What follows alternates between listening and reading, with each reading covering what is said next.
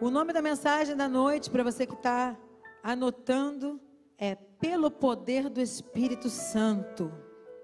Diga comigo, pelo poder do Espírito Santo. Aleluia. Você vai abrir a sua Bíblia comigo lá em Lucas.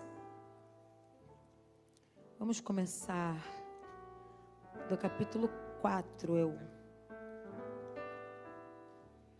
Lucas 4. Há poder em teu nome, a Jesus. Há poder em teu nome, a Jesus. Não há mal que vá resistir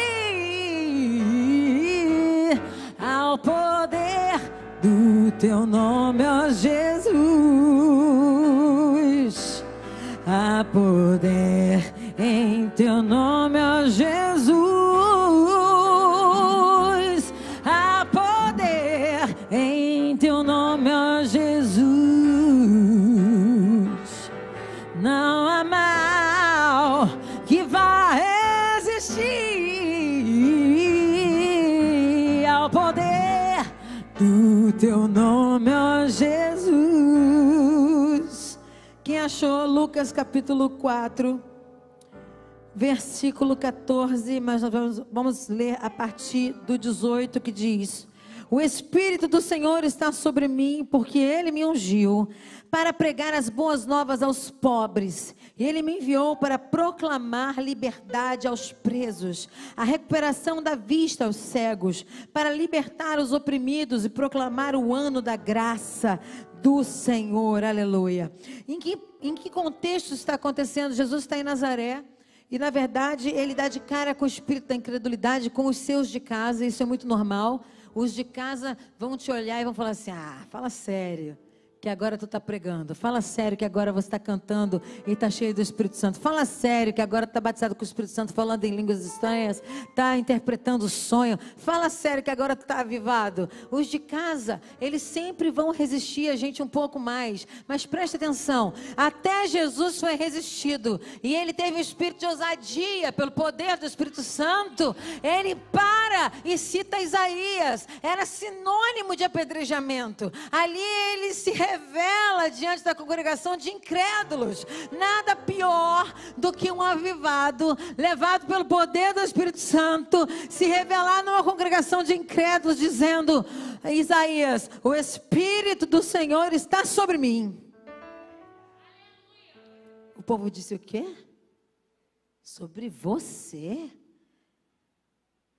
Porque ele me ungiu para pregar as boas novas aos pobres, e ele me enviou para proclamar liberdade aos presos e recuperação à vista dos cegos, e para libertar os oprimidos e proclamar o ano da graça do Senhor. Isso era um escândalo, o escândalo do chamamento, o escândalo do chamado, o escândalo da unção, do poder do Espírito Santo, no meio de gente incrédula. Gente, a gente não se escandaliza mais com nada. Pode acontecer o que for, você está acostumado a ver vídeos de violência, um monte de gente pelada na rua rua, o que for, não é mais escândalo. Mas se alguém tocar no poder do Espírito Santo e for falar sobre os dons espirituais, santidade, chamamento, calling, aquilo que Deus projetou a seu respeito, desde o ventre da sua mãe, e disser, receba, você vai ficar escandalizado.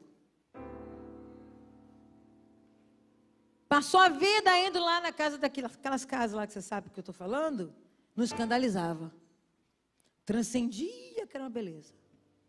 Mas aqui, como está submetido ao poder do Espírito Santo, fica com medo. Eu fecho agora todas as suas portas espirituais malignas. E digo, você vai mover no Espírito. Qual é a diferença da feitiçaria para o mover do Espírito Santo? Toda. Completa. Porque os espíritos tentam imitar o poder do Espírito Santo. E aqueles que sabem manobrar isso, praticam aquilo que Deus proibiu. Mas aquele que é cheio do poder do Espírito Santo, ele não domina isso, não, ele flui. Não tem hora marcada para fazer certas coisas. De repente, alguém é curado. De repente, alguém é ressuscitado. De repente, alguém cai no poder de Deus. De repente, alguém ganha um dente de ouro, viu, pastor? Olha lá. Aí tu vai lá ver se é de ouro mesmo. Tira a prova dos nove para mim e traz aqui. Gente, tá tudo à disposição da gente. O que eu abri aqui falando que o novo é o velho em ordem. Porque Deus, na verdade, ele começa do fim. O fim é o começo. Assim como o Antigo Testamento tem o novo dentro dele. O novo tem o antigo revelado. Jesus veio para cumprir toda a Torá, cumprir. Ele é a palavra cumprida realizada pelo poder do Espírito Santo. Sim, isso aconteceu. E ele continua lutando contra os incrédulos. Isaías 61 foi o que ele citou aqui em Nazaré. Nazaré continua sendo a mesma vila, o mesmo lugar. Estão lá os nazarenos, aqueles que receberam a palavra, receberam a palavra do poder do Espírito Santo através da boca de Jesus Cristo. Eles continuam lá até hoje. Existem alguns que fazem parte de uma igreja local, começaram ali, outros foram se espalhando para a direção da África, mas eu quero dizer para você que até hoje Jesus continua pregando aos nazarenos. Os nazarenos são os de casa. Os nazarenos são aqueles que te viram crescer. Os nazarenos são aqueles que vão dizer assim: Ué, fazia tudo isso e agora é crente? O povo de Nazaré era um povo de coração duro. E o povo da casa de Jesus também era. Por que para você ia ser fácil? Me explica só por que para você seria fácil. Eu quero dar um pulo com vocês em Lucas 11, versículo 29, que diz assim: Prepara para pular, hein, gente? Para lá, para cá, para lá, para cá, para lá, para cá. Vamos ficar em Lucas, eu não quis trocar de evangelho porque você ia ficar mais próximo para achar. Mas os, alguns sinópticos vão dizer da mesma maneira. Aumentando a multidão, Jesus começou a dizer: Esta é uma geração perversa. Ela pede um sinal miraculoso, mas nenhum sinal lhe será dado, exceto o sinal de Jonas. Pois assim como Jonas foi um sinal para Nínive, os ninivitas, o filho do homem também o será para esta geração. A rainha do sul se levantará no juízo com os homens dessa geração e os condenará, pois ela veio dos confins da terra para ouvir a sabedoria de Salomão, e agora está aqui. Quem é maior do que Salomão, e os homens de Nínive se levantarão no juízo com esta geração e a condenarão, pois eles se arrependeram com a pregação de Jonas. E agora está aqui quem é maior que Jonas. O que Jesus está dizendo é que a rainha do sul veio, a rainha de Sabá, ouvia as sabedorias de Salomão e atravessou mares, atravessou terras, na verdade. Atravessou pelo menos seis meses de viagem para ouvir a sabedoria de Salomão. E ele estava sendo manifesto em sua própria casa, trazendo o sinal miraculoso. Ele, o Filho de Deus, trouxe os milagres àquele povo, trouxe trouxe os milagres àquela geração, mas uma geração de incrédulos continuava dizendo: Mostra-me mais milagres para que possamos crer. Mostra-nos mais milagres. E o milagre era que o povo se arrependesse. O milagre era que o povo entendesse o ID. O milagre era que o povo fosse cheio do poder do Espírito Santo. Mas eles continuam, continuavam pedindo sinais e sinais e sinais para crer. Eu quero dizer, você não precisa de sinais para crer, mas uma vez crendo, verá os sinais. Aí no primeiro eu quero ver. Ver se é de Deus. Tem alguém pregando alguma coisa aqui que não é de Deus? Você está proibido de fluir naquilo que não é de Deus. E o que ele diz é que Nínive se levantaria para julgar aquela geração de incrédulos, porque Jonas não queria ir a Nínive. Ele tinha, Jonas queria pregar para Nínive, ele queria fugir de Nínive. Nínive habitavam os ninivitas, eles eram inimigos do seu povo. Eles eram o, sabe? Eu não posso usar alguns termos aqui hoje porque a gente está num momento tão político que tudo viraliza e fica tão esquisito. Eu tenho que dizer a verdade para vocês com cerejas, com mel passando no meio, para você compreender. Você é inteligente, segura comigo aqui a tipologia, tá bom? Nínive bombardeava, matava os israelenses, o povo judeu. Nínive era feroz, empalava os, os, profetas. Nínive fazia lâmpadas dos profetas quando eles apareciam lá. E quando Deus fala com Jonas, Jonas, você vai para Nínive, Nínive, ele pega o que? Um navio para Tarsis, para ir para muito longe de Nínive. Algumas pessoas dizem que Tarsis nem existe no mapa hoje. Alguns teólogos vão discutir a respeito disso. Mas o que ele está pedindo é: creiam no que eu estou dizendo dizendo, porque até Nínive creu e se arrependeu no que o, do que o profeta, de acordo com o que o profeta disse, e vocês não acreditam. Eu estou dizendo para vocês: eu sou o Filho de Deus que tira o pecado do mundo. Eu fui ungido pelo poder do Espírito Santo. Eu sou o grande, eu sou. Eu e o Pai somos um. E vocês continuam com o coração duro para aquilo que eu quero fazer. Eu quero dizer que vocês serão julgados até pelos genivitas, porque eles foram mais quebrantados que vocês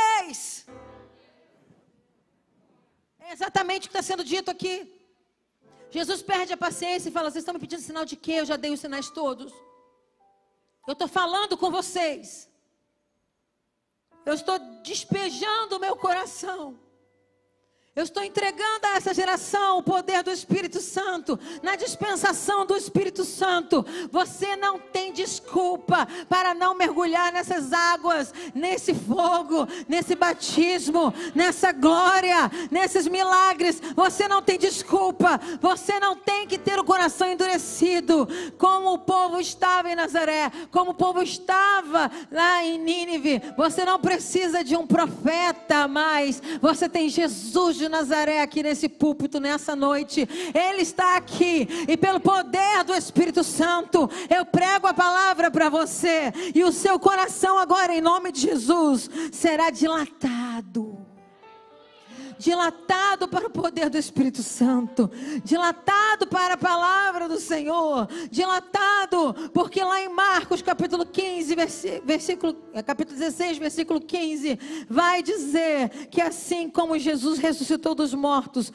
e ascendeu aos céus, ele deu dons aos homens e distribuiu o ide aos homens. Eu quero dizer para vocês, todos que estão aqui hoje, vocês não têm desculpa porque o Senhor se revelou na nossa geração e nos colocou na dispensação do Espírito Santo. Ah, Espírito Santo de Deus maravilhoso. Marcos, capítulo 16, versículo 15 diz: E disse-lhes: Vão pelo mundo todo e preguem o evangelho a todas as pessoas. Quem crer e for batizado será salvo, mas quem não crer será condenado. Estes sinais, meu Deus! O que, que o povo pediu lá? Sinais. Está comigo? O povo de coração duro perde o quê? Sinais. O povo de Nazaré não aceita os sinais. Jesus tinha expectativa, experiência ao pregar para os incrédulos expectativa de um coração quebrado, quebrantado, a expectativa de um coração receptivo. E por isso ele insistia com os incrédulos, mas muitas vezes os milagres não aconteciam da maneira como Jesus tinha sonhado para eles, por causa do coração deles, que era pior do que dos ninivitas. Pior do que aqueles malignos de Nínive, que ouviram um profeta birrento, que não queria ir pregar, porque Deus, ele sabia que Deus ia perdoar a gente que ele não gostava. E às vezes a gente não quer o poder do Espírito Santo, porque o poder do Espírito Santo nos faz perdoar quem não merece ser perdoado. Nos faz amar gente que não merece ser amada. Nos faz voltar ao começo. Acorda, meu filho, não dorme, recebe a palavra nessa noite. Eu não vou gritar mais que isso, não. Eu vou falar com você na, na, na, no nível que você tem que ouvir mesmo. Não dorme, não. Deixa o diabo te. Espírito maligno de sono. Que encosta, a pessoa perde a palavra. Preste bem atenção. Jesus sobe e transcende num corpo ressuscitado, glorificado sobe em carne glorificada, porque aquele que ressuscitou dentre os mortos, aquele que estava dentro do túmulo, Foi ressuscitado por obra tremenda do Espírito Santo. E aquilo que já era putrefando, que já ia acabando, começou a regenerar. Eu quero que você compreenda isso. Deus quer começar a te regenerar. Aquilo que está podre, aquilo que está parado, aquilo que está já gangrenado, aquilo que não funciona mais. O poder do Espírito Santo fará viver novamente. E assim como Jesus ressuscitou, o Espírito Santo ressuscitou Jesus entre os mortos, Ele fará com você nessa noite, ressurgindo das cinzas, regenerando do pó, regenerando daquilo que era morte. E Jesus te diz: crede em mim, crede também nos meus profetas. Quando ele vai ao céu, a terra não consegue segurar, ah, o túmulo não consegue segurar. Quando ele sobe para o Pai, o que ele diz? Lá em Marcos capítulo 16. Vão pelo mundo todo e preguem o evangelho a todas as pessoas. Quem crê e for batizado será salvo. Mas quem não crê, só porque não creu. Para os incrédulos, a condenação já é existência sem crer. Você está entendendo isso? Já está condenado. Não gasta tempo, não. Quem não crê. Next. Next. Eu tenho uma palavra viva para você. Deus fará assim, assim, assim na sua vida. Não, não creu? Próximo. Aí o próximo recebe, você. Ah, porque creu. Queridos, é uma questão de vida ou morte. Crer é uma questão de vida ou morte.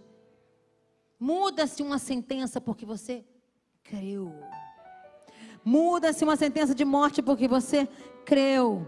E estes sinais, estes que me pediram, acompanharão aos que creem. Em meu nome eu vou fazer o que, gente? Expulsarão demônios, falarão novas línguas, pregarão em serpentes, e se beberem algum veneno mortal, não lhes fará mal algum ou nenhum.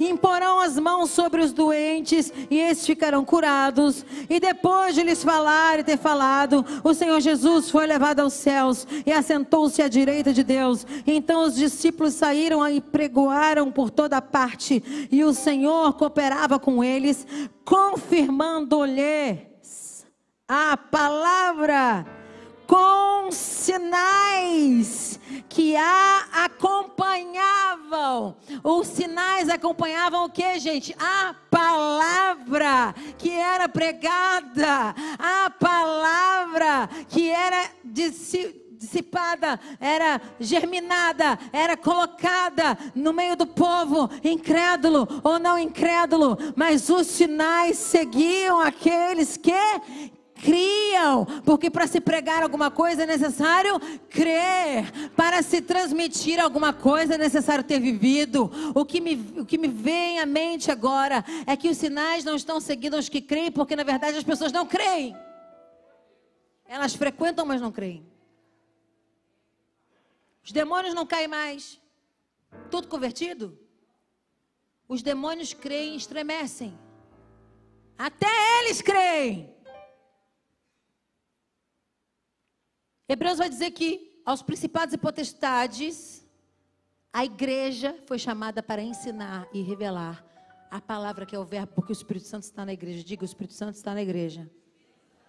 Pelo poder do Espírito Santo, eu creio.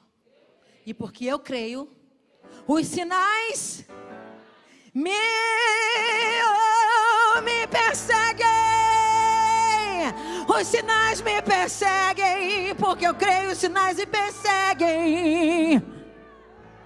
Eu não tenho como resistir aos sinais, porque eles perseguem. Quem crê, quem crê, quem crê, quem crê, quem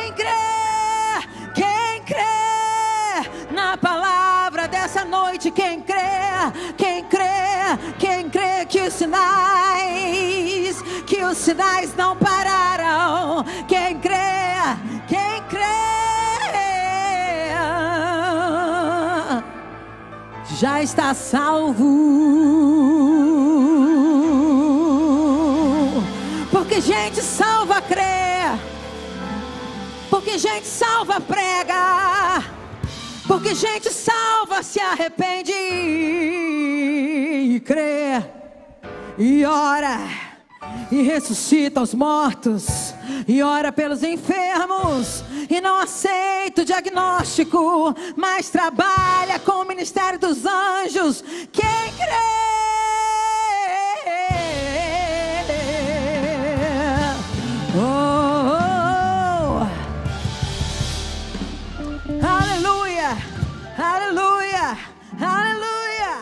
Porque ele me ungiu para pregar libertação e quebrar cadeias a tirar todos da prisão e a pregoar o ano aceitável do Senhor. E o ano é esse, a hora é essa, o momento é esse. O avamento está à porta, batendo a nossa porta, mas nós estamos piores que os ninivitas. As pessoas estão dizendo no mundo inteiro: o Brasil está vivendo avamento, ouvimos isso o tempo todo. Não é verdade, nós estamos à porta de um grande avivamento. Hum, porque para avivar tem que quebrantar. Porque para avivar tem que se arrepender. Porque para avisar tem que para para avivar tem que consertar.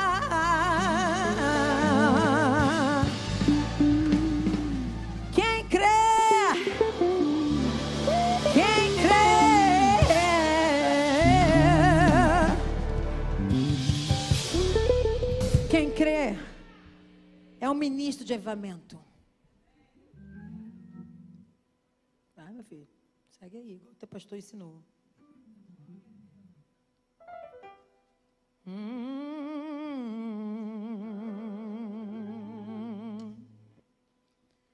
Isaías avisou: virá aquele que.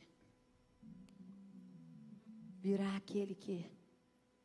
Jesus escolhe uma plateia de incrédulos e diz: Eu sou aquele que. Jesus chega na, na sinagoga de Magdala. Fato arqueológico. Só você procurar na internet.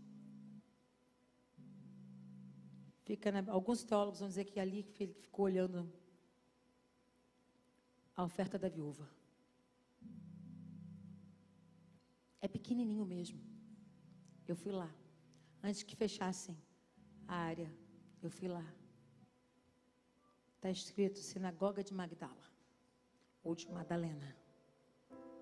Magdala é uma cidade. Maria era de Magdala. Só tinha um lugar para ela frequentar, aquela sinagoga. Ali é um dos lugares que os arqueólogos têm absoluta certeza que Jesus esteve pregando. Porque foi dali que ele tirou os espíritos de, Mag de Madalena, de Maria. Foi ali que os demônios caíram. Foi ali que os cegos enxergaram. Gente, um lugar muito menor do que esse nosso templo, a sinagoga de Magdala. Mas tinha gente para crer.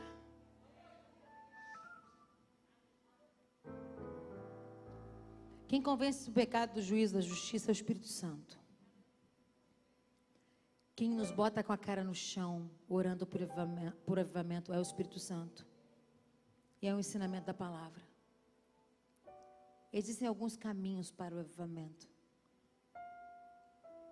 Mas o indispensável, imutável, é o arrependimento. Porque quando Jonas pregou, Nínive se arrependeu. Quando Jesus pregou, Nazaré se endureceu. Depois se arrependeu. Quando Jesus prega em outras cidades, as pessoas querem os sinais. E a chave dos sinais é crer primeiro. Fica de pé no seu lugar.